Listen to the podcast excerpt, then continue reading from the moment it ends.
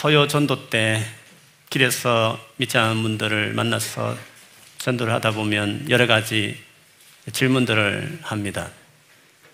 그 중에 제법 오늘 설교 제목 같은 그런 질문을 저에게 요구할 때가 있습니다.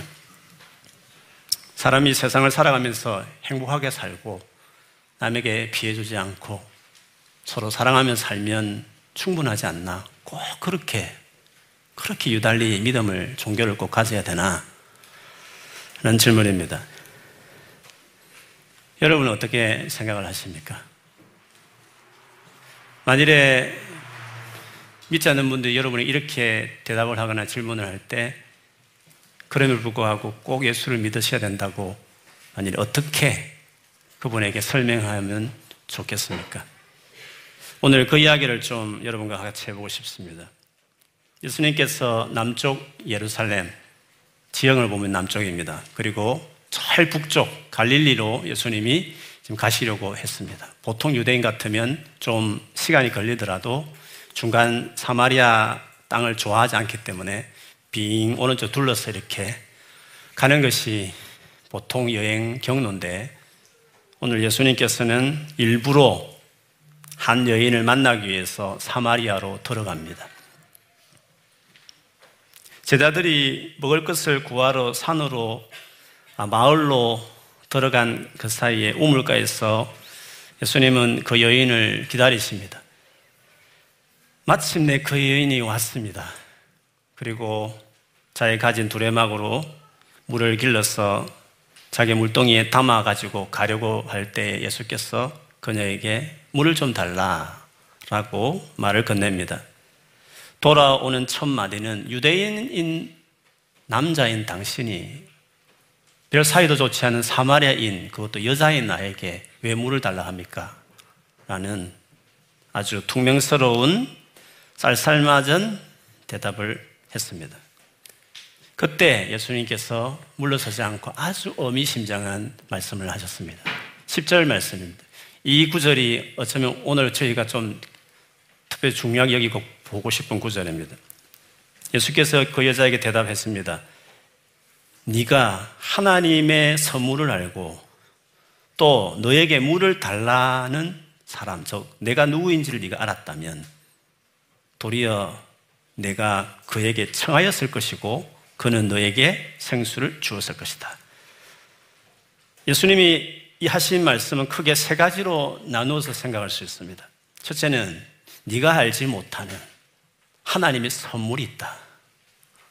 네가 알지 못하는 하나님의 선물이 있다. 둘째는 그 놀라운 선물이 바로 나를 통 나를 통해서 네가 얻을 수 있다. 마지막 세 번째는 그래서 네가 만약 달라고 하기만 하면 너에게 값없이 주어질 것이다. 먼저 내가 알지 못하는 하나님의 선물이 있다. 이 부분을 같이 보고 싶습니다. 사마리아 여인이 지금 원하고 있는 것은 그 우물의 물이었습니다. 마치 세상 모든 사람들이 원하는 행복과 같습니다.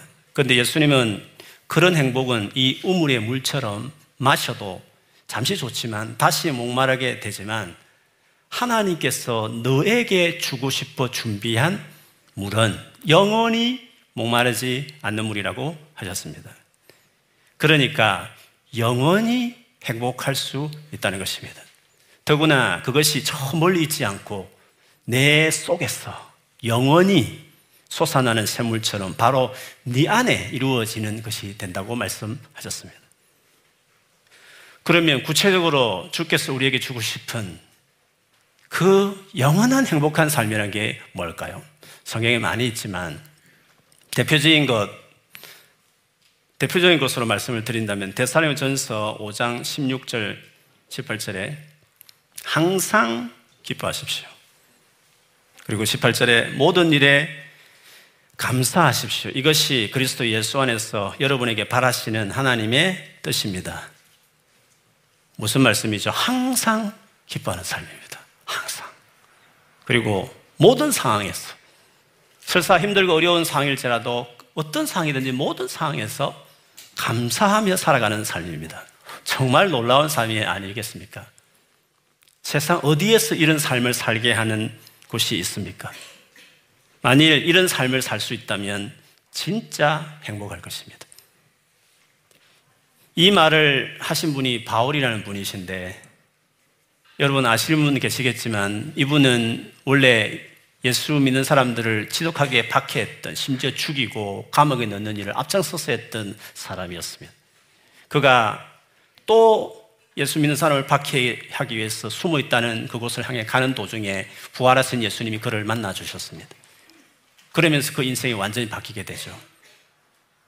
비로소 예수를 만났고 비로소 상상하지 못했던 하나님 주신 엄청난 영원한 행복인 선물을 소유한 그가 이런 말을 했던 것이었는데 그가 개인적인 그의 고백을 빌리보서 3장 7절과 9절에 보면 이렇게 그가 고백한 말이 있습니다. 그러나 나는 내게 이루었던 것은 내게 이루었던 내게 유익했던 세상에서 모두가 원하는 행복하다고 생각하는 그 모든 것들 그 이루었던 것은 무엇이든지 그리스도 때문에 해로운 것으로 여기게 되었습니다. 그것뿐만 아니라 내주 예수 그리스도를 아는 지식이 가장 고귀함으로 나는 그 밖에 모든 것을 해로 여깁니다. 나는 그리스도 때문에 모든 것을 잃었고 그 모든 것을 오물로 여깁니다. 나는 그리스도를 얻고 그리스도 안에 있는 사람으로 인정받으려고 합니다. 바울이 예수를 믿고 나서 그 전에 자신이 이롭다고 생각했던 모든 것들을 해로운 것으로 여기게 되었다라고 했습니다. 진짜 하나님 주신 선물, 진짜 행복을 맛보고 나니까 이전에 그거 있었으면 좋겠다고 이롭다고 생각했던 것들이 이 해로운 거구나. 이거 좋다고 진짜 중요한 것들을 내가 멀리 했구나. 결과적으로 이 해로운 것이었구나라고 고백했던 것이었습니다. 뿐만 아니라 막상 예수를 믿고 나니까 자신이 가지고 있던 모든 것을 잃어버렸다라고 이야기를 했습니다. 충분히 이해되죠. 만일에 지금 파키스탄이나 사우디아라비아 같이 이란 같이 완전히 철저 무슬림, 무슬림 이슬람 국가에서 만일에 개종을 했다 칩시다. 기독교로 개종을 했다고 칩시다. 어떤 일이 일어나겠습니까? 가족, 친척, 친구 등 모든 사랑하는 사람의 관계가 하루아침에 잃어버리게 될 것입니다. 바울도 그랬습니다. 모든 것을 잃어버렸다고 말을 했습니다. 그리고 그가 가지고 있었던 사회적인 지위, 바리세파, 유대인 중에 최고의 존경받는 바리세파, 그 랍비 중에서 최고로 존경했던 가말리엘, 가말리엘 랍비 밑에서 배웠던 제자로서 그렇게 유대인으로서 존경받던 사회적인 지위, 명성 있었지만 예수를 믿은 이후로 다 잃어버렸으면 심지어 이제는 목숨까지 주기로 하는 사람들이 있을 정도로 위태로운 지경에 이르게 되었습니다. 그런데 바울은 잃어버린 모든 것에 대해서 아쉬워했느냐? 그걸 안타까워했느냐? 오늘 보면 전혀 그렇지 않다고 이야기했습니다. 예수님을 믿고 얻게 된 행복에 비하면 그것들은 오물이다. 배설물이다. 조금 이따 밥 먹을 텐데 똥이다. 내게는 똥 같은 것들이다. 라고 말하기도 했습니다. 똥은 내 몸에서 나온 것이니까 어떻게 보면 내가 오랫도록 간직하고 있었던 것이니까 못내 떠나보기 아쉬워서 다시 한번 쳐다볼 만도 하지만 어떻습니까? 똥은 내 몸에서 내 몸에서 나온 것이지만 나온 적시로 한번또 제대로 쳐다보고 싶지 않습니다. 빨리 지우고 싶어서 파란 물을 내리고 떠나보내는 그것이 바로 오물 아니겠습니까? 바울이 예수를 믿고 나서 모든 것을 잃어버렸지만 그 모든 것이 아쉬운 것이냐? 똥이다, 내게는. 전혀 아쉽지 않은. 왜? 예수 믿은 이후에 진짜 만족, 행복을 그가 찾았기 때문이라고 이야기했습니다. 올해부터 우리 교회가 어, 돕기로 한 우리 선교사님 계십니다. 라오스에 선교하시는 우리 이은희 선교사님이신데 이분은 선교사가 되기 전에 서울에서 돈 잘 버는 치과 의사셨습니다.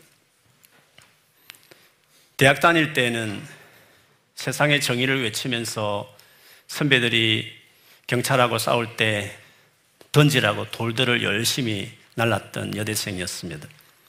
그래도 공허하던 그 시절 예수님을 만나게 되어 완전한 만족을 경험하게 됩니다. 그 이후로 졸업하고 치과 의사로 돈을 잘 벌고 있었지만 선교사가 되기를 원했습니다. 그래서 그것을 아는 주변의 사람들이 많은 신학생들과 목회자들을 소개해 주었지만 본인이 생각할 만큼 진짜 세상과 모든 것 뒤로 하고 예수만 전하는 선교사가 되겠다라는 그런 뜨거운 사람을 만나지 못하고 있었습니다.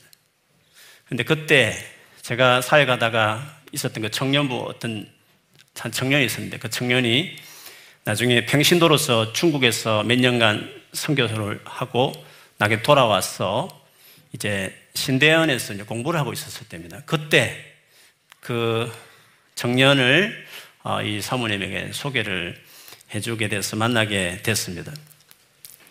그 우리 지금 남편 된 조선교사는 본인의 꿈이 북한만 열리면 바로 들어가서 순교하겠다는 마음으로 선교를 꿈꾸는 사람이었기 때문에 그 한 가지 보고 그 이현여 사모님은 결혼을 했습니다. 그런데 조선교사는 제가 봐도 제가 잘 아는 청년이고 또 뭐 여러 가지 후배이기도 하고 해서 살았는데 참 험이 많고 집안도 되게 가난한 사람입니다. 그런데 이현희 선교사님은 그와 결혼했던 단 한 가지는 바로 선교하겠다는 그 마음 때문이었습니다. 그와 결혼하고 나서 바로 병원을 정리하고 선교사가 되기 위한 훈련 과정에 들어갔습니다. 그녀의 집이 그렇게 잘 사는 집은 아니었습니다. 어떻게 보면 그녀가 빌었던, 벌었던 돈으로 집안을 재정적으로 많이 서포팅하고 있는 상황이었습니다. 부모님에게 되게 미안했지만 그러나 그 병원을 정리하고 여러 가지로 다 결혼 자금도 자기 돈으로 남편이 한 것처럼 부모님 손하지 않게 하기 위해서 사실은 자기 돈으로 다 결혼도 하고 나서 얼마 남지 않은 몇천 파운드를 어, 몇천만 원을 부모님에게 마지막 효도하는 마음으로 드리고 성교사로 떠났습니다. 저희 집에 왔을 때 개인적으로 이제 밥 먹으면서 세상 사람들이 그렇게 부러워하는 치과 의사, 돈 많이 오는 치과 의사를 그만둔 것이 아깝지 않느냐고 제가 물었더니 조금도 망설임 없이 전혀 아깝지 않다고 했습니다. 자신이 그렇게 방황할 때 예수님을 믿고 모든 만족이 채워졌기 때문에 세상의 영광은 아무것도 아니라고 했습니다. 작년에 6년의 사역을 하고 1년 동안 안식년을 맞이하면서 그 시간도 아깝다 해서 레딩 대학에 어, 테솔 마스터 과정에 입학을 했습니다. 라오스 모든 중고등부 학생부터 대학에까지 영어 붐이 일고 있기 때문에 청년도 너무 늦다. 중고등학생도부터 예수 제자를 만들어서 라오스에게 라오스에 선교를 해야 되겠다는 마음으로 열심히 공부를 했습니다. 대부분 영국의 청년들이 모이는데 수석으로 졸업을 했습니다.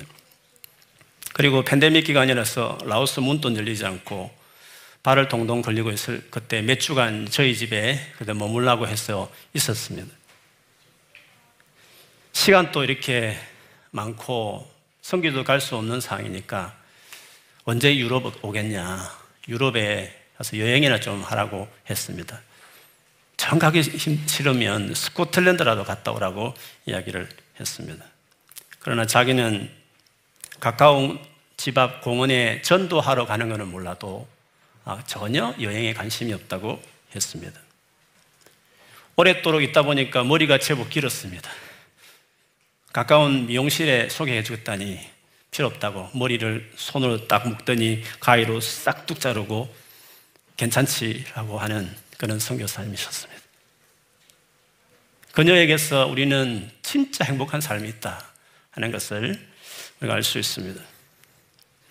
네가 알지 못하는 행복하면 다지 않습니까? 그렇습니다. 그러나 네가 모르는 행복이야 한 것이 있다. 진짜 행복한 삶이 있다라고 주님이 말씀했습니다.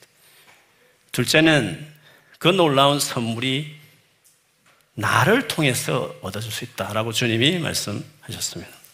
너에게 물을 달라고 하는 사람, 내가 누구인지를 네가 정말 알았다면 하시면서 진짜 우리의 완전한 행복은 세상 무엇에 오는 것이 아니라 그렇게 교회 오면서 수없이 듣고 있는 예수 그리스도에게서 예수님 네가 누구인지 정확하게 알았다면 바로 그분에게서 온다는 것을 알 것이라고 말하는 것이었습니다. 오늘 본문을 보면 그 여인이 진짜 그것을 경험했습니다. 예수를 모르고 지금 대화를 한참 하고 있었지만 한참 하다 보니까 그 예수가 진짜 그런 분이라는 것을 알게 됐습니다. 여러분 또 예수님이 누구신지 뭐잘 모른 채로 교회를 수년간 다녔을지라도 진짜 이 여인처럼 예수님을 아는 그런 은혜가 있기를 주님 이름으로 축원합니다. 예수님이 주고자 하는 진짜 행복을 여인이 전혀 이해하지 못하고 있었습니다. 딴소리를 하고 있었습니다. 그래서 예수님께서 아예 대화의 주제를 완전히 바꿉니다. 그렇게 하는 이유는 그 완전 행복을 주신 예수 자신을 바로 알게 하기 위한 목적이었습니다. 갔어. 내 남편을 불러오라. 갑자기 물 이야기 하다가 생뚱맞게 네 남편을 불러오라. 라고 주님께서 말씀을 하셨습니다. 그 여인의 개인적인 삶을 터치하신 것이었습니다. 나에게 남편이 없습니다.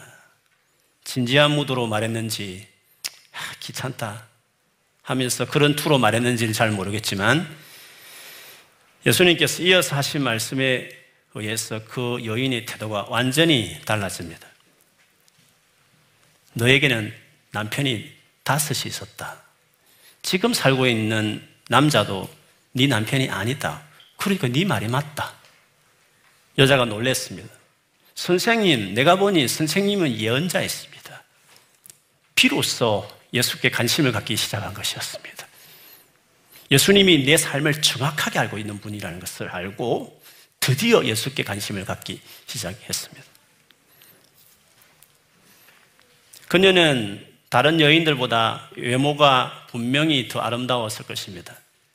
그렇지 않고서야 그 보수적인 시대에 여섯 번이나 다른 남자와 살 수는 없었을 것입니다. 그녀는 어릴 때부터 남다른 미모를 가지고 있었기 때문에 누구보다도 행복한 삶을 꿈꿨을 것입니다. 그래서 남자들을 여럿 바꿔가며 살았지만 그 어디에도 행복은 없었고 도리어 이제는 가장 수치스러운 부분이 되어 버렸습니다. 예수님은 그녀가 무엇을 가장 원해 왔는지, 그리고 지금 가장 숨기고 싶은 그 정도로 고통스러운 부분이 무엇인지를 정확하게 알고 계셨습니다. 그리고 세상 그 어떤 것으로도 채울 수 없었던 그 진정한 만족을 그녀에게 주고 싶어 하셨습니다. 그래서 사마리아 땅도 마다하지 않고 오셨고 쌀쌀맞게 대하는 그녀의 대화를 포기하지 않고 끝까지 계속 이어가셨던 것이었습니다. 대화가 길어지자 여섯 남자와 같이 사는 엄난한 여자에게서 나온 말이라고는 믿기지 않을 만큼 참된 예배에 대해서 질문을 했습니다. 예수님이 진짜 만족을 주는 예배가 지금 왔다. 지금 그런 만족이 얻을 수 있는 때가 왔다 라고 이야기했습니다. 여자는 그때는 메시아가 오는 때인데 메시아가 와야 그런 때가 오는 건데 라고 이미 알고 있었기 때문에 나도 그 메시아를 기다리고 있다. 나도 이 삶에 만족을 주신 참된 메시아를 나는 기다리고 있다. 라고 이야기했습니다. 그때 주님께서 지금 너에게 말하고 있는, 네 앞에서 말하고 있는 내가 그다. 바로 그 메시아다. 라고 대답했습니다. 그 여인을 진짜 주님이 자기를 완전히 드러내시면서 그 여인을 만나 주셨습니다. 수많은 고통 가운데, 수많은 아픔 가운데 있었지만 자기를 정확하게 알고 있고, 그리고 그렇게 갈망하는 메시아를 기다리고 있다고 고백할 그때에 바로 그 갈망을 채워줄 메시아인 그리스도가 바로 네 앞에 말하고 있는 나다 하시면서 그를 만나 준 것이었습니다. 그 만남으로 그 여인의 인생은 180도로 바뀝니다. 그래서 수군거리는 동네 사람들의 눈을 피해서 모두가 자고 있을 더운 정오 시간에 몰래 우물가에 물길로 왔던 그녀가 이전의 행복을 상징했던 물동이를 버려두고 동네 사람들에게 들어가서 저기 우물가로 오세요. 내가 메시아를 만났어요. 라고 소리쳤습니다. 얼마나 그 모습이 진지했던지 동네 모든 사람들이 무시할 만한 여인인데도 모두가 그 말을 듣고 다 나와서 예수와 진지한 만남을 가졌고 그 동네 모든 사람들도 예수를 믿었다라고 기록되어 있습니다. 우리가 예수님을 제대로 알 때, 그분께 비로소 관심을 갖기 시작할 때, 친구 따라 그냥 심심하니까, 외로우니까, 그냥 급하니까 오는 거 아니고, 진짜 예수가 누구신가? 그분이 개인적으로 나를 정말 아는가? 정확하게 나의 필요를 채울 수 있는 분이신가? 그 예수께 관심을 갖기 시작하고, 진지하게 응하기 시작할 때, 오늘 이 여인이 예수를 비로 만나듯이, 그래서 인생이 바뀌듯이, 우리는 우리의 완전한 만족을 예수께 찾게 되는 것입니다. 예수를 진짜 만났을 때 진짜 행복한 삶이 무엇인지를 비로소 깨닫게 되고 체험하게 되는 것입니다.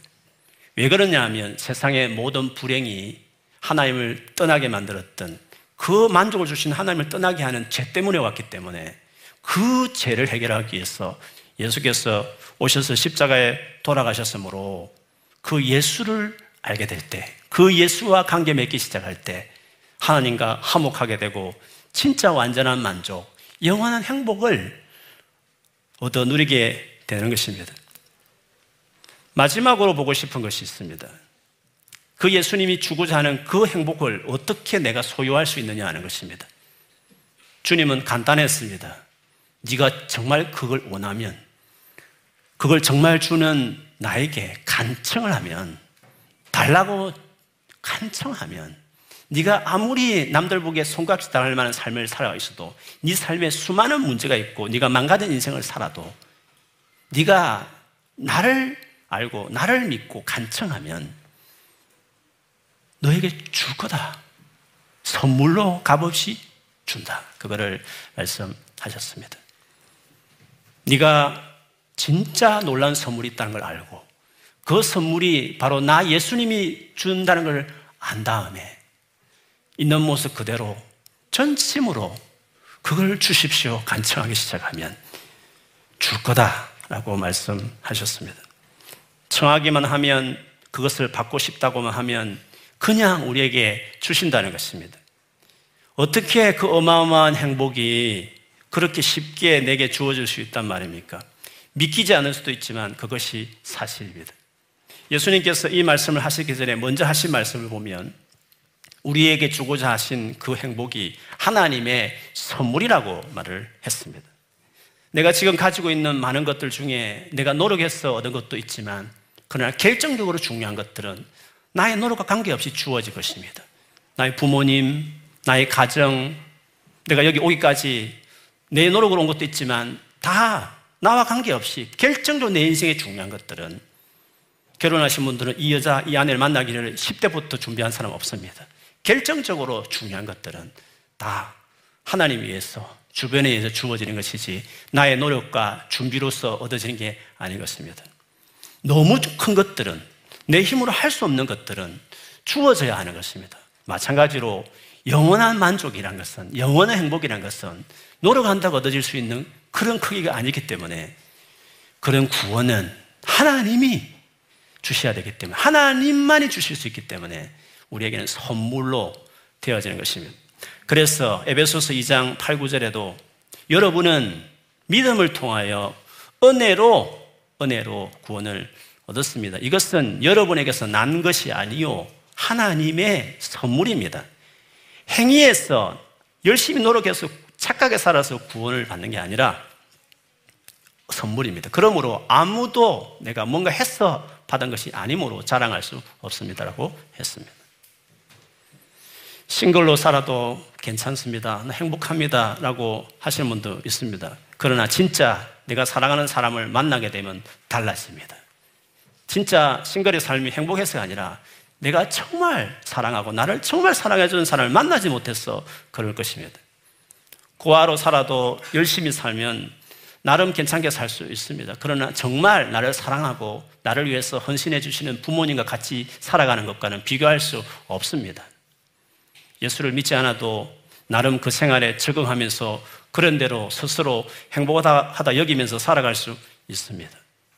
그러나 예수를 믿으면 이전에 전혀 몰랐던 그것과 비교도 안 되는 지금까지 내가 스스로 행복하다고 여겼던 그 모든 것들이 똥처럼 여겨질 만큼 비교가 안 될 만큼 행복한 삶이 있는 것입니다. 네가 그 선물을 안다면 안다면 그리고 그것이 하나님께서 독생자 예수 그리스도를 십자가에 대신 죽게 하심으로써 내게 그저 주어지는 선물이 되게 해 주셨습니다.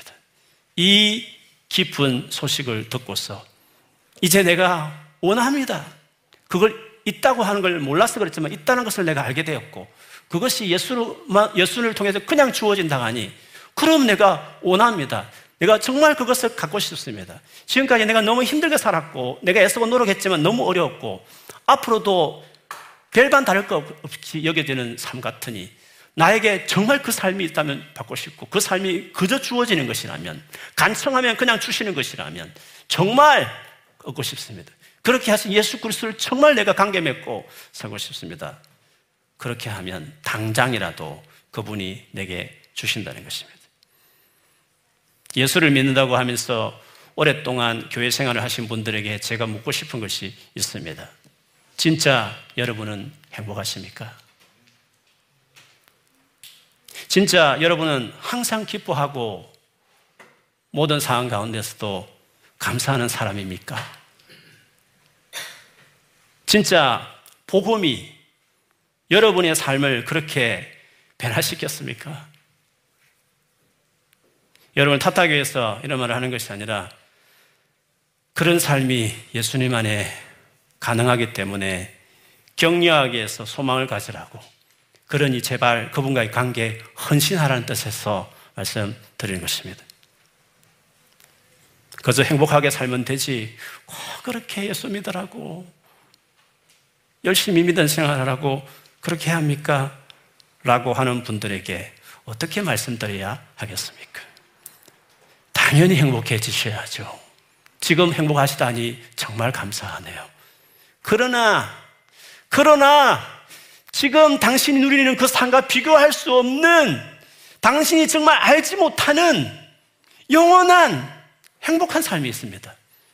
항상 기뻐할 수 있는 삶이 있습니다. 아무 어렵고 힘든 상황일지라도 모든 상황에서 감사할 수 있는 삶이 있습니다. 당신은 그거 몰랐지 않습니까? 그런 삶이, 그런 삶이 있습니다. 원래 그런 삶이었는데 그런 삶을 주신 하나님을 떠나게 한 그 죄를 하나님이 우리를 사랑해서 당신 하나밖에 없는 독사 예수님을 보내서 대신 십자가에 죽게 하셨습니다. 그 예수를 알면, 그 예수와 관계 맺으면 그 삶을 얻을 수 있습니다. 당신이 뭔가 특별히 노력하거나 뭔가 놀라운 변화를 가진 다음에 비로소 자격이 갖춰져서 주어지는 거 아닙니다. 하나님이 주기로 선물로 준비하신 거고 당신 아들로 죽었기 때문에 그것을 충분하기 때문에 당신이 그 아들을 모시기만 하면 그 아들을 관계 맺기로 결심하면 그 예수께 관심을 두고 나아가기 시작하면 그래서 간청하기만 하면 얻고 싶다고 달라고 하기만 하면 당신 있는 그 모습 그 상태에서 그 상처 투성이 가운데서도 이 여인처럼 있는 그 상태에 있어서도 원하니까 바라니까 간청하니까 어떻이 얻을 수 있습니다. 그렇게 말해주는 것입니다. 그러니 예수를 믿으십시오. 그러니 그 예수님 통해서 주신 그 선물을 거절하지 말고 받으십시오. 라고 말해줄 수 있을 것입니다. 오늘 우리 가운데 예수님에 대해서 관심 가지고 교회 오신 분도 많이 있을 것입니다. 오늘 주께서 오늘 하신 말씀처럼 지금의 삶과 비교할 수 놀라운 삶이 있습니다. 그리고 그 삶은 예수를 알기 시작할 때 얻을 수 있습니다. 알기 시작하면, 달라고 간청하면, right now, 지금 이 시간에도 여러분 삶에 시작하게 하실 것입니다. 이미 예수를 믿으신 많은 성도님들, 마음을 다해서 그분과의 관계에 진지하게 응하고 뜻을 다하고 힘을 다하고 목숨을 다해서 사랑하라는 그 첫째 계명 같이 성의를 다하고 대충 하지 않고 직장 다니는 10분의 1만이라도 노력을 다하면 여러분 공부하는 10분의 1 정도만 투자해도 완전히 여러분 삶이 달라지는 삶이 시작될 것입니다. 여러분을 그렇게 좋아하는 여자친구, 남자친구, 그 다음에 하는 그 태도, 그 태도 1분만 해도 완전히 삶이 달라질 것입니다. 그래서 예수 믿었더니 만족한 삶이 있더라, 행복한 삶이 있다고 알면, 누리면 전도하는 것입니다. 그것이 good news입니다. 세상 모든 사람이 듣고 싶은 메시지는 바로 그것인 것입니다. 그렇게 설교하는 당신은 누리냐고? Yes. 예, 그렇습니다. 언제나 행복하고 아무 걱정이 없다는 말은 아닙니다. 메인 하트는, 내 마음의 메인의 열정은 항상 기뻐하는 어떤 상황에도 감사할 수 있는 그 은혜가 있는 것이며 모두가 그렇습니다. 예수 그리스도 안에 성의 있게 그분 앞에 나아가는 모든 이에게 그 삶이 우리에게 있는 것입니다. 바라기는 예수 그리스도를 믿고 믿었다면 그 예수께 정말 마음을 다해서 자기 삶을 드리면서 그분과 동행하기 시작하면 완전히 다른 어제와 다른 삶으로 오늘 삶이 새롭게 시작될 줄 믿습니다. 여러분 안에 그런 놀라운 은혜가 놀라운 기쁨들이 행복한 진정한 행복이 여러분 삶에 넘치게 되기를 주님 이름으로 축원합니다. 아멘.